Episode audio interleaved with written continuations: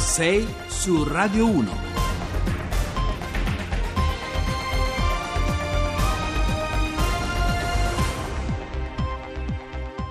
Sono le 6.38 minuti, venerdì 22 settembre, al microfono ancora Giovanni Acquarulo, ne approfitto subito per ricordarvi la campagna Non c'è vita senza cuore promossa dalla Fondazione Mission Bambini in collaborazione con la RAI per l'assistenza ai bambini cardiopatici nei paesi più poveri tra cui Birmania, Uganda, Zambia e Zimbabwe.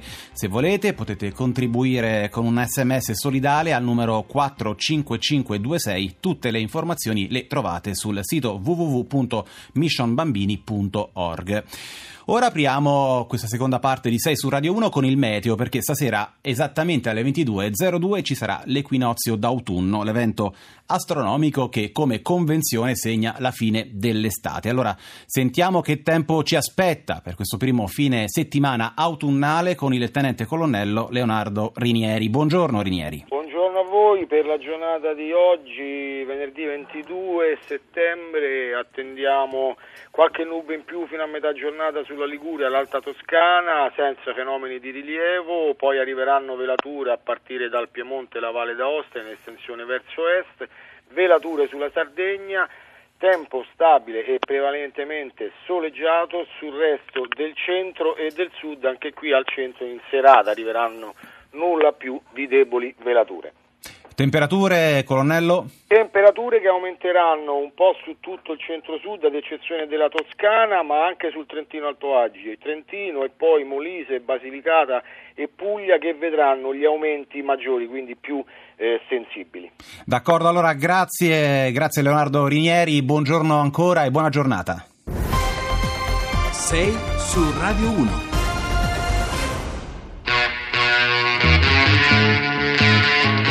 Tre note di chitarra elettrica che lasciamo sullo sfondo sotto di noi sono praticamente scolpite nella storia della musica, il riff per eccellenza, per antonomasia, la sequenza incendiaria che fa da molecola base, da detonatore, da quasi, anzi da più di 50 anni all'idea stessa di rock and roll. I Can Get No Satisfaction, Rolling Stones, la band di Mick Jagger e Keith Richards che domani sera sarà a Lucca per l'unica data italiana del loro tour a supporto dell'album No Filter, il disco di cover di blues, il, il primo in uscita dal 2005. 55.000 i biglietti venduti, sold out praticamente da mesi sui canali ufficiali, per una città, Lucca, appunto, che per una sera praticamente raddoppierà la sua popolazione. Prezzi folli, inutile dirlo, per gli alloggi, fino a 1200 euro per una notte, con un dispositivo di sicurezza che è stato messo a punto e che è molto rigido e che ricalcherà grosso modo quanto è già avvenuto il primo luglio scorso per il concerto di Vasco Rossi al Modena Park. Dunque per celebrare quello che a ragione viene definito il più spettacolare fenomeno della storia rock, abbiamo stamattina collegato con noi un cantautore e un musicista imbevuto come una spugna del repertorio, dell'estetica e dell'immaginario dei Rolling Stones. Parliamo di Alex Britti, buongiorno Britti. Ciao, buongiorno. Britti, non è un segreto che i Rolling Stones abbiano frequentato tutto il repertorio di guai, di eccessi e di passioni anche del rock and roll. Lei si è fatta un'idea di quanto abbiano pagato per questo famoso patto col diavolo? Ma non mi sembra che abbiano, insomma, sì, pagato, la vita poi riserva sorprese a tutti, non soltanto a loro, quindi hanno fatto un percorso normale di eccessi, bisogna vedere da quale punto di vista e secondo chi. Hanno fatto bene a fare la vita che hanno fatto, secondo me. Stanno in forma, si mantengono giovani, si divertono, si divertono, mangiano, bevono, eh, sono milionari, ancora stanno sul palco a suonare la chitarra e divertirsi, che dire, forse ci hanno ragione loro. Lei si sceglierebbe un destino simile? Beh, visti i risultati, perché no? È invidiabile da chiunque, insomma, poi ognuno ha la sua vita, ognuno ha la sua carriera e la sua vita personale. Britti, lei che è un chitarrista di grande talento, eh, si sì. scelga una parte di Keith Richards e ci racconti cosa c'è dietro, qual è la formula chimica per scrivere un riff di chitarra e renderlo immortale? Ma è il talento, è il talento che non è una cosa che si studia, il talento ce l'hai o non ce l'hai. Ecco, qual è il suo riff preferito dei, degli Stones? Ma c'è Start Me Up che mi piace un sacco, ma anche la, banalissima satisfaction. Sono 50 anni che ancora ci accompagna e mi fa, si fa ascoltare, sai, quella da, da testa su e giù davanti alle casse dello stereo proprio. Che poi sono, sono tre note. Fantastici. Sono fantastici, io li vedo, li ho visti a Roma quando era, tre anni fa quando sono venuti. Sì, sì, c'ero anch'io, c'ero anch'io e cosa, cosa si ricorda di quella, di quella data? Mi ricordo tanta energia, tanto divertimento, c'era un'atmosfera di, di festa, c'era veramente una gran bella atmosfera, uno stato d'animo festaiolo, al concerto ho incontrato un sacco di amici, quindi sembrava un ritrovo tra, so, tra veterani degli alpini quasi. Però, però, insomma appunto ho sentito tanta energia, suonano ancora benissimo e stanno in forma. Mick Jagger salta da una parte all'altra del palco. Vero, Pensare verissimo. che sta all'età di Mario Monti. Esatto. Coetanei. Questo Senta. tornando anche a prima, che forse allora la scelta giusta È quella loro. fatta loro. Senta Britti, l'ultima cosa, eh, ieri sulla mia bacheca di Facebook ho visto questa foto di Kate Richards eh, in una delle sue pose più iconiche, scolpito dalle rughe come se fosse un pezzo di marmo, no? E la scritta sotto che dice dobbiamo cominciare a preoccuparci di che razza di mondo stiamo lasciando a Kate Richards. Come dire, abbiamo capito, Eh, facciamoci immortale. pace, tutto passa, ma la musica degli Stones è destinata a restare per sempre. Ecco, secondo lei qual è la loro eredità? Quale sarà la loro eredità? Ma loro sono rock and roll, cioè loro hanno iniziato quello che è un po' il rock, il rock ma il rock and roll. E quel connubio tra blues, quindi tra America e Inghilterra, l'hanno ricollegata un'altra volta, hanno fatto il ponte. Che poi comunque di fatto, sì, a parte l'accento inglese di Mick quando canta ovviamente, però sono una band eh, anglo-americana a tutti gli effetti. È iniziata così, si chiamano Rolling Stone grazie al titolo di una canzone di eh, Muddy Waters. E quindi hanno iniziato suonando il, il blues. E, e hanno questo, questo senso di, di sbandataggine tra l'Inghilterra e l'America. Sono dei ragazzacci inglesi che suonano la musica americana, sono dei Rolling Stones, che non vuol dire pietre rotolanti, ma vuol dire tipo barbone, uno senza dimora, quello vuol dire Rolling Stone.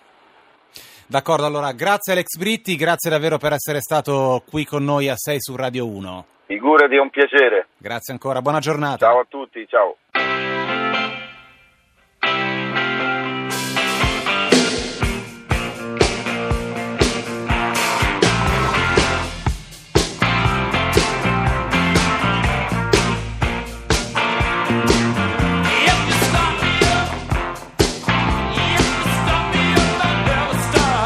Abbiamo qui con noi un altro cantautore, un altro musicista imbevuto della, con una spugna diciamo, del repertorio, dell'estetica e anche dell'immaginario dei, dei Rolling Stones. Parliamo di Edoardo Bennato. Buongiorno Bennato. Ciao a tutti, buon ascolto.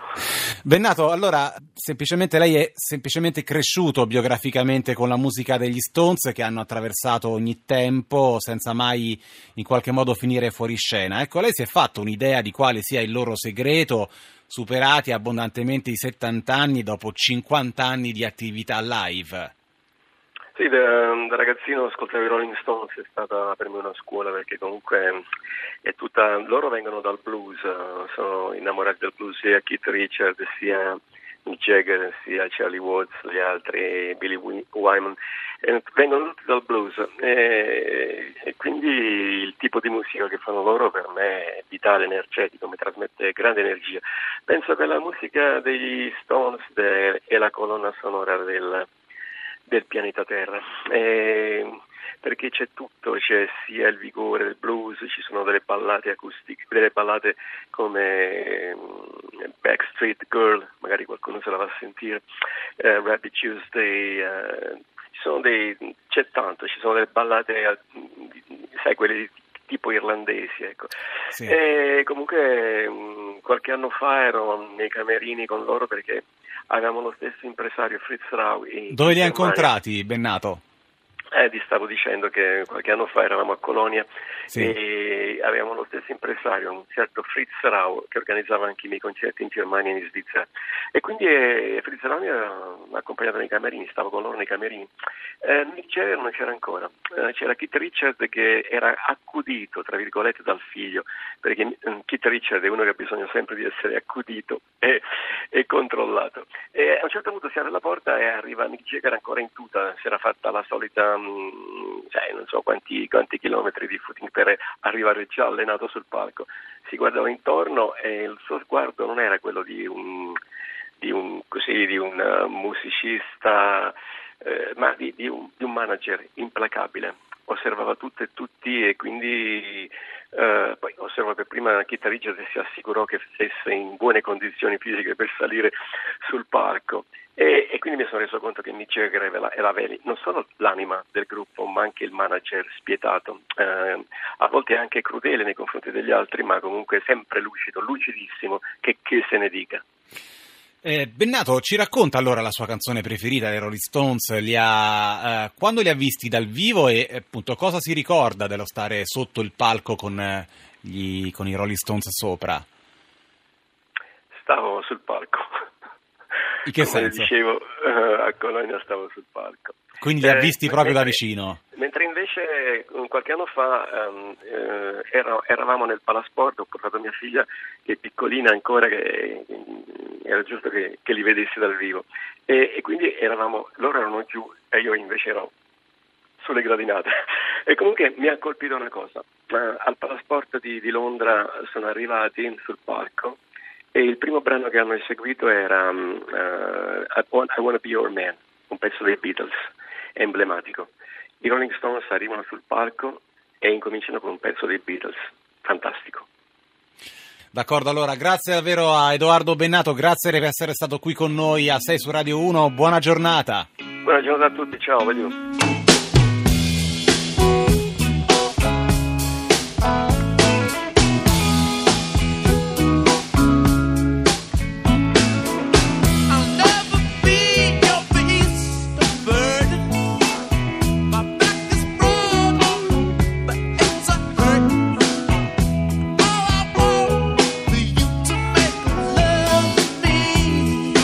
6 su Radio 1.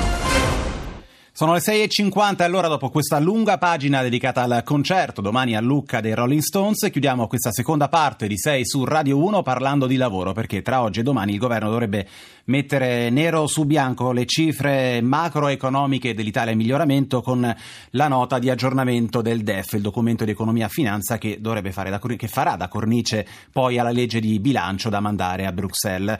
Lo facciamo però aprendo una finestra su uno dei nuovi modelli di organizzazione del lavoro che dalle grandi città si sta diffondendo un po' su tutto il territorio nazionale. Parliamo del coworking, e cioè di quella formula lavorativa in cui liberi professionisti condividono ambienti e servizi all'interno di un unico open space che poi è alla base del modello organizzativo di, eh, di molte start-up di giovani imprenditori. Lo facciamo perché a Racale, in provincia di Lecce, oggi si apre la sesta conferenza sul mondo delle nuove forme di lavoro e noi abbiamo al telefono questa mattina una delle organizzatrici, Simona Palese, che fa parte dell'associazione Stai Sinergico. Buongiorno Palese. Buongiorno, buongiorno a voi. Allora, chi ci ascolta forse non conosce eh, da vicino la realtà del coworking oppure è abituato a pensarlo come la semplice possibilità di affittarsi uno spazio in comune per lavorare in mancanza di un ufficio. Ci spiega invece meglio di cosa si tratta e quali sono eh, i numeri e le prospettive del coworking? Ah, in realtà ci sono diversi modelli di coworking in Italia. Su 600 esperienze circa in attivo oggi ci sono esperienze appunto nate da associazioni e altre da piccole start-up, ma anche coworking che sono già delle vere e proprie imprese addirittura quotate in borsa. Diciamo si è, partite, si è partiti dall'affitto della scrivania per abbattere i costi di mantenimento dell'ufficio per i liberi professionisti, ma ovviamente l'aspetto più interessante e in continua crescita è quello della costruzione delle community interne ai coworking. Insomma, come dire, funzionano quelle organizzazioni che incoraggiano lo scambio e la collaborazione tra i diversi professionisti sia sul piano professionale che personale. In questo modo si creano più facilmente i team temporanei che progettano e realizzano soluzioni sia per il pubblico che per il privato e intanto ogni coworker lavora meglio e vive meglio. Ecco, come si trovano i co- i- il, il coworking, una- una- uno spazio per fare coworking? Quali sono anche eh, i rapporti con la pubblica amministrazione, per esempio? Noi per esempio di Stay Sinergico siamo in uno spazio comunale, quindi direi molto molto buoni, sono buoni più o meno ovunque, iniziano a nascere anche i primi coworking comunali e questo è un buon segno. Certo, molta strada ancora c'è da fare, diciamo che le pubbliche amministrazioni potrebbero attingere sempre più eh, ai coworking per innovare, ma insomma siamo fiduciosi. Il modo per trovare il coworking più vicino a sé eh, c'è, nel senso che poi la rete ovviamente ci aiuta e in questo caso eh, il passaparola funziona molto perché sempre più sono i coworker che si rapportano poi con eh, la cittadinanza e la società e quindi in qualche modo ci si arriva. Allora, eh, in un minuto, molto rapidamente, ci racconta una buona pratica che ha a che fare con la sua esperienza di coworker?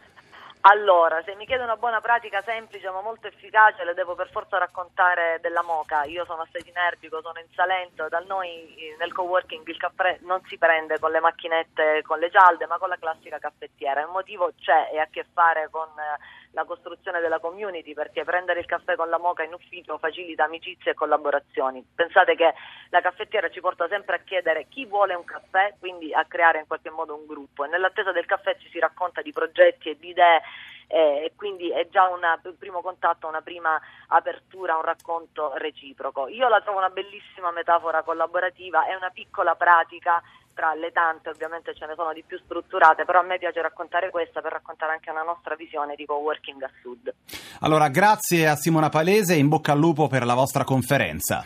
Crepi, crepi e grazie a voi, buona giornata. Allora, noi siamo in eh, chiusura, vi ricordiamo la nostra squadra, la parte tecnica Fulvio Cellini, in regia Mauro Convertito, in redazione Francesca Alibrandi, Cristina Pini, Maria Grazia Santo e Claudio Urbani. Ora c'è il giornale radio delle 7 condotto da Daniele Abbattista con tutte le ultime informazioni e noi torniamo lunedì.